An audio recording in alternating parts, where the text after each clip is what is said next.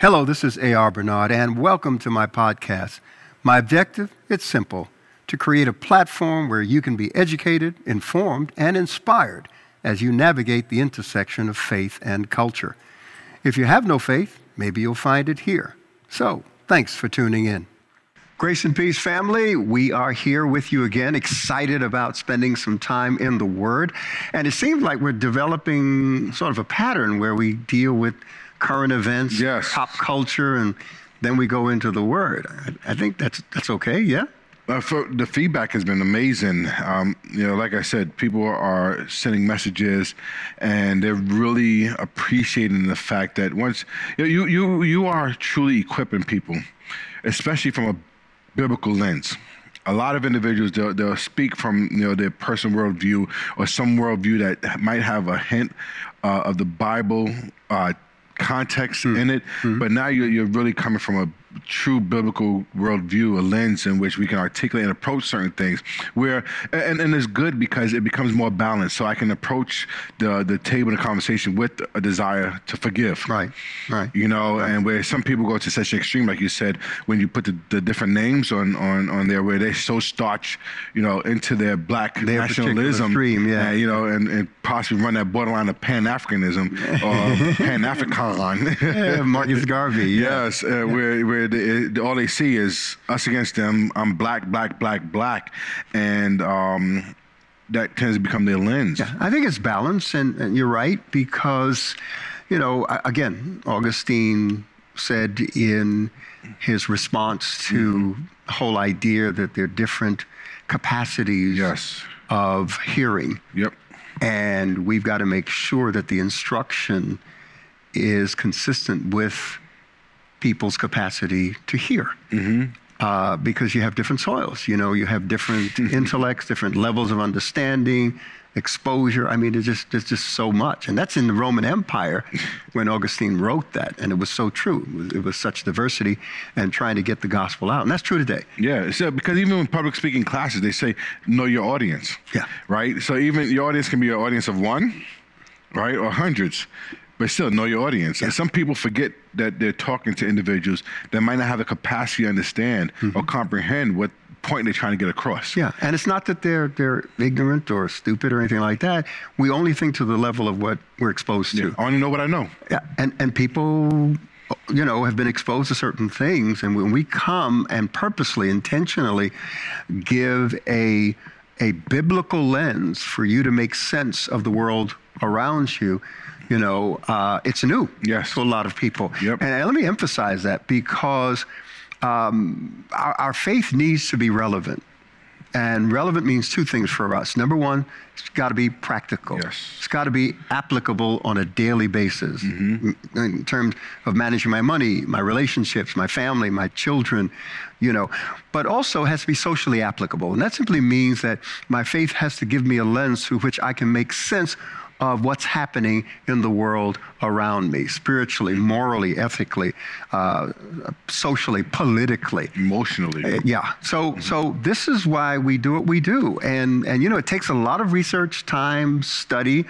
Because I know y'all are fact checking me while I'm speaking here, uh, so I, you know you got to have your thing together. Yep. But but that concept is not a new concept. That concept is strong with the uh, uh, Eastern lens. Hmm. Uh, you go anywhere from Africa up into Asia Minor, uh, you know, where they make sure that their uh, relationship with whatever God they worship in, whatever religion system or structure that they were developing or designing, it was a part of their everyday life. Right. There was no compartmentalizing, you know, my my spirituality, you know, my religion and stuff like that. Not until you look at the Western, and Western is not here in America, but up north, you know, in Roman Catholic coming over to here into America, has then there was a compartmentalizing of the religion, uh, sort of say. So now with you saying, okay, no, this is relevant. This Heaven and earth are one. Yes. Mm-hmm. And that's the way the Jews Jews saw yep. it.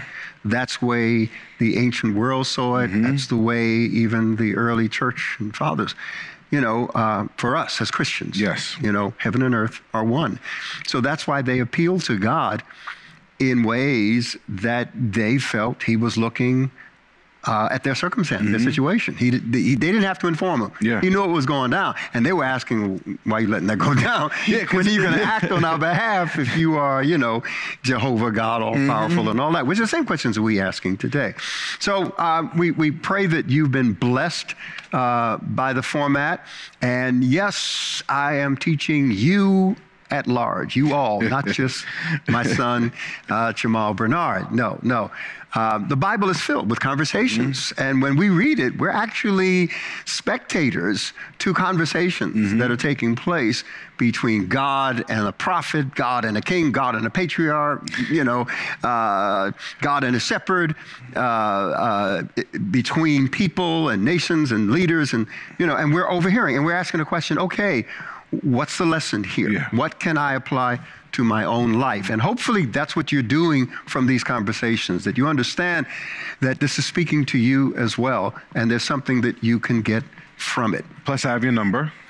I, yeah, So you I can to call me. call you- yeah, yeah. Like, like this is the only time I teach Right? you. This is the only time we get together and study. Five five five. No. Yeah, yeah, yeah, yeah. So what's what's on the question Oh, there, today? some some of in? these uh, uh, uh, questions are um, steep. You know, it, it- I, I think as we get closer to elections, the uh, the sense of how volatile the atmosphere is getting. You know, so one question becomes is becomes more apparent. Yeah. yeah so one anxiety. question is the whole idea of. Um, a civil war, you know, looking at uh, who's going to win, you know, what, what's going to outbreak, you know, uh, uh, break out when it comes to that. You got the, the black militia down in Georgia. You got you know the white militia over, you know, um, I think it's Wisconsin, and you see all this stuff going on, and people are coming to arms, like you know, really loading up, getting ready for some type of war. The revolution. Yes, the revolution. Well, you know, look, um, philosophically, the the Civil War never ended. Mm. you know, it just changed forms. you, you know, there's a It, so it went from, people. I know, so y'all gonna get upset with Yes. me. I, it's okay. But the reality is that although it emancipated the slaves, mm-hmm. It took form in segregation, Mm-hmm. Yeah, Jim, Jim Crow, Crow. Mm-hmm. uh, you know, uh, mass incarceration. I mean, uh, redlining. Red you know, it just yes. went on and on. Uh, systems to keep uh, African Americans separated, segregated, and and down in some way. So when we talk about civil war, philosophically, it never really ended in America, and that's why we're going through what we're going through today. We feel this great divide, and yeah, the closer we get to the election, the the more anxiety that we're going to feel in the nation, and I think it's taking its toll uh, spiritually, morally, ethically, emotionally, and even physically, uh, and economically. It's taking a toll in many, many different ways. So that's why we got to pray yes. against deceit, injustice, and chaos. Yes. Now, uh, the, the other thing is there's been a statement saying uh, America needs to repent. What does that really look like? Because that, that statement is thrown out there, and it hasn't been really uh, uh, an explanation of what does that look like. All right. So Because remember, Bill Clinton was ready to supposedly repent on behalf of America, and he And they- got they- shut down. they stopped him on They that one. stopped him Yeah, on that yeah, one. yeah. So what does that look like? Oh, you know, the biblical word repent means to change, change direction, change attitude, uh, change values. It means a radical change in your thinking, your, your vision for things. Uh, and if we're talking about repentance as real change, then yeah, we need to repent. And one of the things that we need to repent of is original sin. Yeah, wait, Which- which please. is- which is I- racism. I, I, I pray you got that. He said, um, you know, it's about changing. You know, the biblical sense of repentance is about changing. Yeah. And, and so when you have these conversations with individuals, it's saying, okay, yes, we, the America needs to repent because there's a lot of change that need to happen within America. Yeah. So when Jesus said, Repent, for the kingdom of heaven is at hand, the government of God, the reign of God is now Mm-hmm. uh, in the earth, manifesting itself, inaugurating his kingdom. All right. What he was saying is change. Yes. Y'all need to change. Yes. Change your attitude, change the way you think, the way you're living. And when John the, ba- uh, John the Baptist confronted the crowds and they asked him, What do we need to do? And he said, You know, you that, that are in the military and been, been, you know, bullying the people and abusing the people, you need to change that. You who uh, are, are, well off need to consider those who are struggling. Mm-hmm. So he went through, you know, heavy taxation. He went through all of that kind of stuff. So it's like he was talking to America. Yeah, well, yeah, exactly, exactly, exactly. You know, it, it's funny because I, I, think America has took on taken on such a, a, a large component of the spiritual uh, spirituality of Rome that you know okay let me behave yeah, yeah. that that that take two or three sessions all right let me not to go deal there. with that yes. um, yeah all right so I'll behave which is which is which is why Rome was willing to embrace Christianity mm-hmm. because mm-hmm. they felt it was an answer to the moral decay the yes. moral decline mm-hmm. the social issues that were going on uh, in the society so yeah we we are there you know, but we'll we'll be careful. All right, I'll behave. All right. So so the, uh, you know, I, as we continue, you know, the biggest question I'm getting, and this is from individuals that are ready to back you. To, uh, uh no, no, no, no. I know where you're going. No, I'm not running for mayor. No, um, I, I, was about to start. you know, I, I, would tell you. Yeah, I, let me let me not say that because I I don't know the mind of God. I have no desire no intentions because I feel I can do much more. So pastor doesn't, but All God right? might. I look, you know, folks got to get mad with God if something like that happens, right? not me. That's a good statement because last time they came up, people did get mad at you. Folks left uh, the church. You know, they left the church. You know. got, you know, all of a sudden they discovered. But now the questions are, uh, you know, because if you were mayor and looking at our city with the potential to go back to the 70s right? You know, with the crime and abandonment of property, they said you see more moving trucks in the five boroughs than you have seen in years. Well, you you have people who I saw one story of people leaving the city uh, in great numbers, and then I know I saw another story of people who left and are coming back because out in the woods didn't do it for them. you know, up in the mountains didn't do it for them. Mm-hmm. They're used to and wanting to be on the cutting edge of change and transformation within the society. And look, when we look at history, all right, and our understanding of history and the development of civilization, it is the story of cities, mm-hmm. not rural areas no. because they did impact. When we look at writing and archaeology and all of that, what do we look? What do we uncover? We uncover cities yes. that existed, and, and then we discover their mathematics, their systems of law, etc. But civilization has been understood through cities. Mm-hmm. So cities play a very important role, and the Bible begins in the garden but ends in a city. I hope De Blasio is listening. I know we're not supposed to say names, but everybody knows the mayor of New York City. So we pray for those in authority. Yes, we pray for those you know, in authority. Look, everybody, look, and you want to be careful not to be an armchair quarterback because yes. it's either stand on the side, mm-hmm. you're not making the decisions, but you've got opinions and ideas. What I think is important is clarification of terms mm-hmm. because we have this defund the police. Yeah, that was going to be the next question. Yeah, yeah. I, I, I, because last week we talked about uh, another definition of chaos besides mm-hmm. confusion and disorder. Chaos is also the the in, the instability mm-hmm. of systems and structures. When we see that systems and structures are unstable, mm-hmm. all right, that's a form of chaos the unpredictability of those things create anxiety and it creates confusion. So we are now challenging the status quo. We're challenging our social institutions like policing, mm-hmm. right? And it's creating a, a, a degree of of, of a sense of unpredictability with how it's going to turn out. Our political systems, our medical systems, you know, if we if we have another wave of COVID, mm-hmm. we've seen the deficiencies, we've seen the inequities. So now we're experiencing chaos in a way that the the the the trust in the durability of our systems and structures are now in question. So we can't predict. Things are unpredictable. You ask who's going to win the election, and uh, if you're if you're a Trump supporter, you say Trump is going to win. If you're a Biden supporter, you say Biden's going to win. If you're a reasonable thinker, you say I don't know, I'm not mm-hmm. sure how this is going to play out. Yeah. So that's where we are. So definition of terms is critical because when you talk about defund the police, what do you mean by that? Yes, and, and a lot of people are just using that recklessly. And I know I'm gonna get in trouble for even making that statement, but yeah, because when, whenever you move to an extreme, you're in a level at a place of recklessness. Well, you know, there's a wonderful passage. I, am looking it up because I was thinking about this um, when when you shot some of the questions towards me. Proverbs 22, chapter 22, verse 3, and it's in the Living Bible. It says, A prudent man foresees the difficulties ahead and prepares for them. The simpleton or the fool goes blindly on and suffers the consequences. And I think what is true for an individual mm-hmm. should be true for a city, a state, a nation, a region, anyone in leadership. All right? mm-hmm. You have to think carefully, foresee the difficulties that that can come out of decisions that you're making or changes that you're looking to make. And I think that's very important. So, all right, let's go yeah, to the board. Yeah, let's please. Okay. All right, all you Golden Saints, I'm at the board.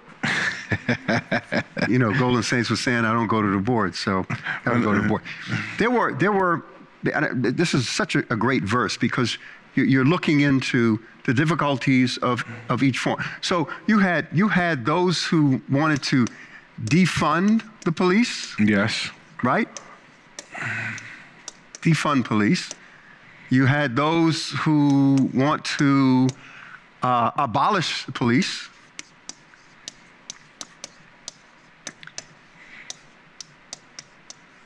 Right? Yes. And you had those who want to reform the police.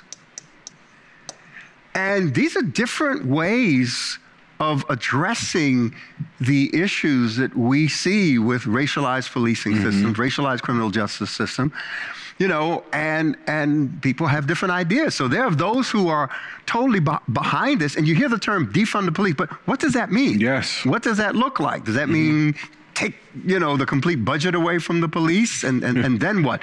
Does it mean take you know decreasing the budget of the police and by how much? Mm-hmm. and and where where are you going to redirect that money? What are you going to do with that money? So you know and abolishing the police they they want to get rid of it completely. So let's think about reforming the police because i was on a um, a conference call zoom actually with the new york city police commissioner and he asked me the question. So when it comes to reforming the police what are the things that you think that we need to include and so, transparency. Mm-hmm. That's very, very important because we know that institutional cultures develop over time along with the policies that support the culture. Yep. So if you have an institutional culture that's racist, all right, then you will put policies in place to protect that, mm-hmm. right? And if you know that there is police misconduct, you'll also build into mm-hmm. that culture things to protect the police who engage in misconduct. Yep. All right. That goes to union contracts and everything else. So, you know, transparency is critical. Yes. You've gotta you've gotta put it out there. You can't cover it up. And that's why I get annoyed because people want to say statistics, statistics, statistics, but statistics is only information that is part of the transparent arm uh, uh, of that instead of because we know that not everything is reported, not everything is a part of statistics. So you, you, got individuals, uh, Candace Owens. I'm sorry, you got individuals. Ooh, I know. easy there, easy there. Don't don't upset those uh, the conservatives who love her. yeah, but they use statistics to support their points, but statistics I, not, should not be the only basis to come with a comprehensive. Well, see, that's the problem with, with the voice. And look, I, I'm conservative for you know very plain reasons mm-hmm. with regard to government and, and, and, and free enterprise and taxation and, and, and personal responsibility. So, you know, nothing to do with the political party. Yes. Those are not, uh, are not Republican values. No. You know, they're, they're, they're values uh, that, that are, uh, come out of my faith mm-hmm. and my, my Christian social ethic. Um, so transparency is critical, mm-hmm. all right? Don't let police officers get a, bad police officers because mo- uh, most police officers are not bad. Yes. All right? mm-hmm. But there are those who are bad, and it creates a system. So not only because I also had a conversation, a meeting with the U.S. Navy, speaking to them about how to go about changing uh, the cultures that develop over time that are racialized. And one of the things I said to the, the, the U.S. Navy I said that there has to be systems of accountability put in place and transparency put in place. Mm-hmm. So you can't cover stuff up. That's very, very important. Also, policy changes, because remember, institutional cultures deliver, develop over time, but also policies that support mm-hmm. those cultures develop with them. So there's got to be policy changes. Community relationship building has to take place, and better training. Mm-hmm. All right. So those are that's police reform. You know, but then there are those who say defund the police. And the only reasonable voices that I that I really heard about defunding the police, all right, and and they talked about revisiting uh, public safety as a whole, all right, and letting up capital to address social issues that affect policing. So this is one of the things that they, they talked about. So they talked about redirecting funds to to bring social uh, workers onto the scene when there's a mental health situation. That sounds great. Yes. But often mental health situations that police respond to start out one way and can quickly escalate Yes. into violent situations. Social workers are not trained to deal with violent situations. So, you Or, know, or how long do you wait for the social worker to come on the scene? Like there's so many. Uh, I'm sorry. Yeah, I'd say so. Defund the police. Reasonable voices that I've mm-hmm. heard. Dismantling institutional cultures and policies that protect those cultures, right? Yes. Uh, creating, just made a list, create systems that actually protect and serve everyone, not mm-hmm. just some folks. Mm-hmm. all right. Establish greater transparency and accountability of police, which I talked about, police misconduct. And also hold citizens accountable for racially manipulating the police system. Mm, that's good. Like, you know, Karen's Yes. and I'm careful with that name. That's, that's my wife's name. Yeah, no, I know. Mother's name. We're not talking about mommy. But that's that's defunding the police in a more uh, uh, clear way of understanding it. Yes. All right. It's not just wiping out the police department, but there is another group that wants to abolish policing. Yeah, then who's gonna police? All the, well, that's that's the thing. but but they it's about a, a concept of policing that was applied primarily, and this is what they're saying, that applied primarily to black and brown people, specifically slavery, mm-hmm. runaway slaves. So you had all of these policing laws that had more to do with slaves, all right? But there's another reality, because you just can't throw it all on black and brown people and slaves, because if mm-hmm. that's true, then there'd only be police departments in black and brown communities. Yeah. But there are police mm-hmm. departments in white communities. Yep. They say, those who want to abolish the, the, you know, the police, they say that it's also a tool for classism and control of class. So there was a time in this nation where Irish, Jewish immigrants, uh, um, German, uh, German, Italian. Italian immigrants, you know, who were coming in, they were undesirable. And the, the white wealthy class didn't want them in their neighborhoods. So they would create regulations and whatnot. And policing was there to keep the peace, which was not that disruptive in their neighborhood, but to keep the undesirables out. So policing has been manipulated throughout its history in American society. You know, and and the question is, what's the new model? And those who want to abolish policing say, well, the new model is is uh, self-policing, which means community policing. Uh, that you know, so all right, so let's let's let's get rid of the institutional policing system and replace it with a community policing system. But un- until you really deal with the brokenness of the individual. Well, see, that's the point that, that they miss. Whether it's an institutional policing system Mm-hmm. or whether it's a, a community policing system, you still have human beings who are involved in the policing. Yep. So when you have human beings, and you know, this is why our biblical lens is critical. Yes. Our biblical worldview is critical because we believe in what is called original sin. Mm-hmm. Every human being suffers in some way from the condition of brokenness and woundedness, and that's going to manifest itself in Mm-hmm. Some way. And that's really what causes the problem. And then- and that then- police officer who had his knee on George Floyd's, that he had an issue. There's some serious issues, but Mm-hmm. Yep. it was also reflective of an accepted culture Yep. that has to change. So we have to change the individual. We also have to change the culture in which the individual works. yeah, because the question is, who sets the standard of the of the morale or the morality? The morality, yeah, yeah, The, the morality. standard, yeah. So you- that they, it- they they walk they use to, to to justify or judge you know because you know there's blacks that profile blacks. I, I know. I, I know. Yeah. That, so if you have people, if you have Mm-hmm. humans, right, then you're going to have the issues that go Yep. along with being human.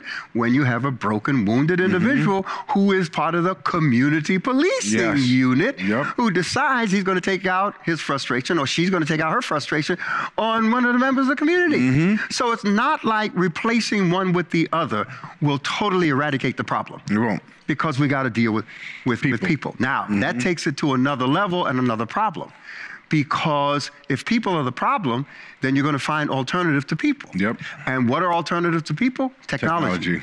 Technology. And that's serious because right now, New Zealand this year launched their first artificial intelligent police officer. Her name is Ella. All right. So now people are interacting with a, a, a computer screen, mm-hmm. all right, which is the first step.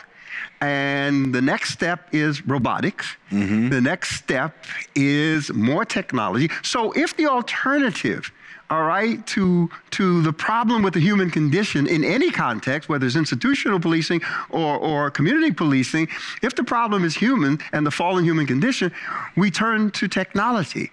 All right, now we end up with iRobot. Yeah, yep. And if you haven't seen the movie, go see it. Yes. iRobot. And, and what's the problem with that? When we, when we replace all of it with robots and artificial intelligence, you cannot reason with a machine. Yeah. So, in a situation that may have variables that only a human being can understand, that machine is going to respond based upon its programming. Mm-hmm. yep. And that can be deadly. Because now you live, you're, you're strictly by the letter of the law. Yeah, it- that's You know, and, and that's where it helps when the police have discretionary power. And that's the problem, getting them to use that discretionary power. But if you replace it with technology, which is ultimately the way we can go, mm-hmm. we end up what is called a, sci- a scientific dictatorship. Mm-hmm. And I didn't come up with that. Mm-hmm. Eisenhower, President Eisenhower warned, just like he warned just before the, the, the, the um, Kennedy administration, right? Eisenhower warned about the military industrial complex, all right? He also warned about the scientific dictatorship. So science takes over. We have all of these, we have cameras everywhere, we got robots everywhere. I was, I was in a, um, oh gosh, what kind of store was it? Um, Home Depot. Can I say that over here? It's too late. I was in Home Depot. And this robot, this robotic machine came up, beep, look, you know, checked me out, beeped a few times, and then went the other way. Oh, the cleaning robot that cleans the floors. I don't know if it's cleaning or checking me out. It could look like cleaning, but it could be security. I'm a little conspiracy on that. Oh, here we go. yeah, I was a bad conspiracy theorist. But you know, and, and and if we were bring this down to where we are as a society, trying to make decisions, I think of two verses. Number one, Luke chapter 14, and and that's verses 28 to 32. For which one of you, intending to build a tower, sitteth not down first and count the cost, whether he has sufficient to finish it? Lest haply, after he has laid the foundation and is not able to finish it, that he that behold it begins to mock him saying this man began to build and was not able to finish. So we got to think about the outcome. Mm-hmm. That's why that first passage in proverbs says that you've got to look out into the future mm-hmm. and consider the difficulties ahead of time Yes. and prepare for them. Because every decision whatever model you create to respond to the issues in society is going to have benefit but it's also going to have consequence. Mm-hmm. And maybe the consequence outweighs the benefit. Yes. so you've got to be aware. He continues in verse 31 Or what king going to make war against another king sits down, doesn't sit down first and consult whether he is able with